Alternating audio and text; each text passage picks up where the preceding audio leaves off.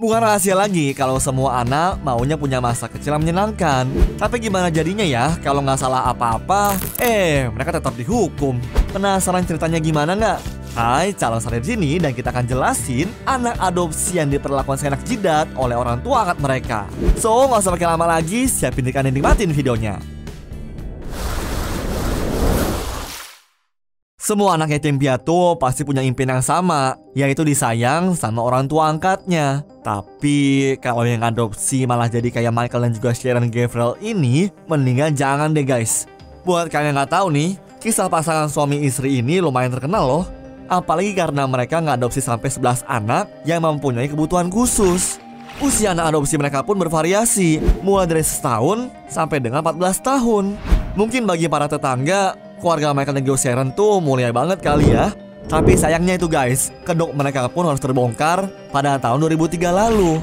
Semuanya bermula gara-gara Michael dan juga Sharon mutusin buat nyewa babysitter tiap weekend biar mereka tuh bisa pergi kemana-mana. Setelah melalui seleksi panjang ini itu, akhirnya Sharon mutusin buat milih Carlel Smith yang baru aja pensiun ngajar dari klub olahraga anak-anak. Sebelum mau mulai kerja, Sharon minta bos Smith datang interview lagi, sekaligus ngasih tahu keadaan rumahnya guys. Dengan semangat, Smith langsung ngeyain aja dong. Tapi sambil diajak keliling, Sharon ngasih tahu kalau anak-anak mereka itu tidur di lantai atas dari dalam kandang. Bahkan Sharon pun juga bilang kalau nantinya Smith nggak boleh masuk ke kamar mereka. Di momen itu juga Smith langsung syok tuh, tapi pura-pura setuju dengan tawaran si Sharon.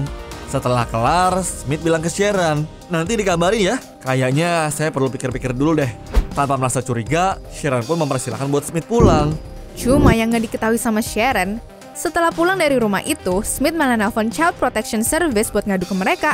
Tapi karena Smith gak ngeliat secara langsung kalau anak-anak itu tidur di kandang, petugas C P S pun jadi kurang percaya dan gak bisa ngelakuin apa-apa. Tiga tahun berlalu, Smith tetap gak berhenti buat ngirimin surat pengaduan ke Child Protection Service. Apalagi gara-gara dia masih terbayang-bayang sama keluarga si Sharon itu. Walaupun gak punya bukti apapun, tapi Smith merasa keluarga tersebut emang aneh dan membuat dia jadi khawatir sama anak adopsi mereka.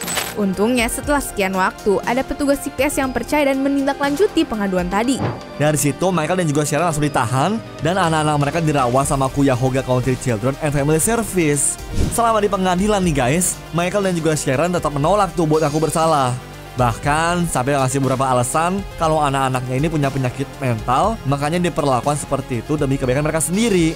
Kalau nggak ditaruh di kandang ya mereka bisa aja tuh makan kertas, kapur, dan juga kotoran. Tentu aja hal itu langsung dibantah sama si pengacara anak-anak. Ya ujung-ujungnya Michael dan juga Sharon diputuskan harus masuk penjara selama dua tahun guys. Sekarang walaupun Michael dan Sharon udah nggak di penjara, tapi anak-anaknya jadi udah nggak tinggal lagi kok sama mereka. Bahkan ada dua anak angkat mereka yang bernama Simon dan Abba sempat muncul di channel dokter Phil guys. Mereka di situ bilang kalau selama diadopsi, Simon gak pernah dikasih selimut gara-gara orang tua angkatnya itu rasis. Selain itu, mereka juga tidur di kandang kayu yang dikasih kaut biar mereka gak bisa kabur kemana-mana. Walaupun gitu, dokter Phil ternyata punya niat lain buat minta mereka datang ke acara tersebut, yaitu untuk mempertemukan Smith, Simon, dan Abba guys. Duh, sedih banget ya. Kebayang gak sih kalau Smith gak ngaduin mereka? Bisa-bisa hidup anak-anak tadi itu jadi makin rusak kan tuh? Makasih ya Om Smith.